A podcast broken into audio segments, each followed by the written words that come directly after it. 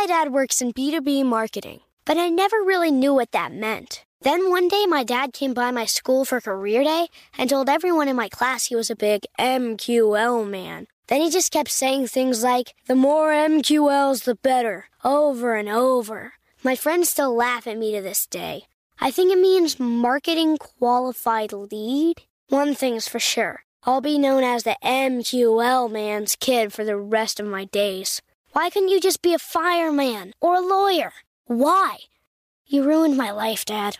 Not everyone gets B2B, but LinkedIn has the people who do. And with ads on LinkedIn, you'll be able to reach people based on job title, industry, likelihood to buy, and more. Start converting your B2B audience into high quality leads today. We'll even give you a $100 credit on your next ad campaign. Go to linkedin.com slash customer to claim your credit. That's linkedin.com slash customer. Terms and conditions apply. LinkedIn, the place to be, to be.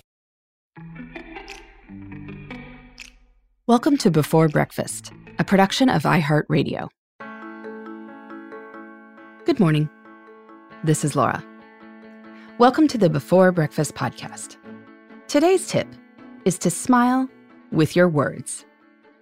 If you're wearing a face mask, nobody can see your friendly smile behind it. So, whether you're with friends or family or colleagues or strangers, if you want them to know you're smiling, you've got to say something to make that clear. Face masks have become standard attire in many parts of the US and the world right now. Important for keeping us safe, but a little challenging for communicating. Nonverbal cues convey a lot of meaning, and some of that meaning is quite literally hidden by our face masks. Some research has found that emails are often perceived more negatively than the writer intended because there's no smile or happy voice cues to soften the words. Something similar happens with talking behind a mask. And if we're outdoors and wearing sunglasses, our smiling eyes are hidden too. All the more reason to focus on what we say. So, when you are wearing a mask, make a point of communicating positive emotions verbally. Make sure the people you interact with understand what you mean. And since you probably want most of your interactions to be upbeat, use words to convey positive attitudes and emotions.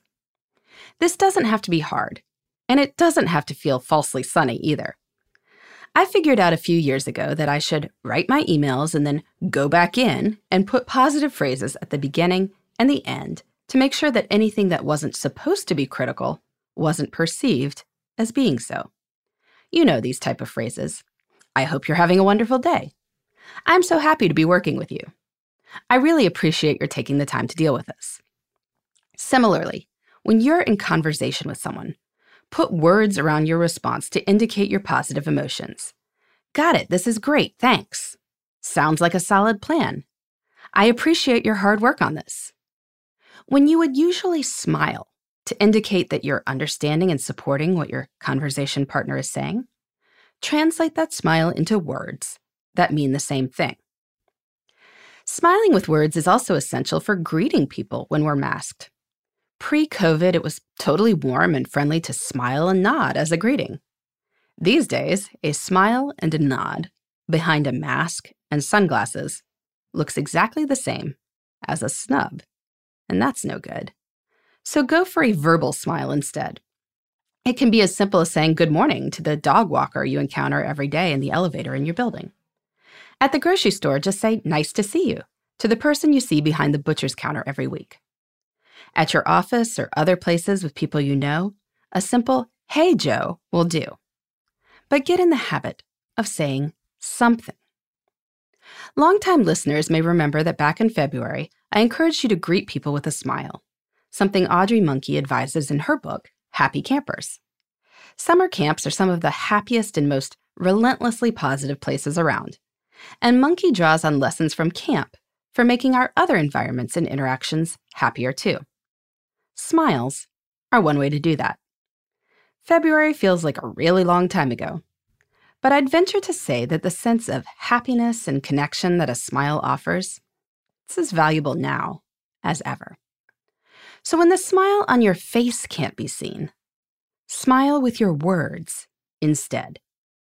The people around you will feel a bit more cheerful, and hopefully you will too.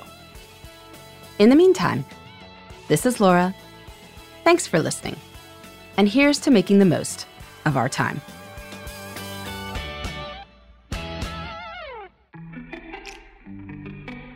Hey, everybody. I'd love to hear from you. You can send me your tips, your questions, or anything else. Just connect with me on Twitter, Facebook, and Instagram at Before Breakfast Pod. That's B E, the number four, then breakfast, P O D. You can also shoot me an email at beforebreakfastpodcast at iheartmedia.com. That before breakfast is spelled out with all the letters. Thanks so much. I look forward to staying in touch.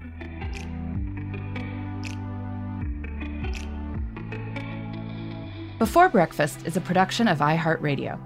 For more podcasts from iHeartRadio, visit the iHeartRadio app, Apple Podcasts, or wherever you listen to your favorite shows.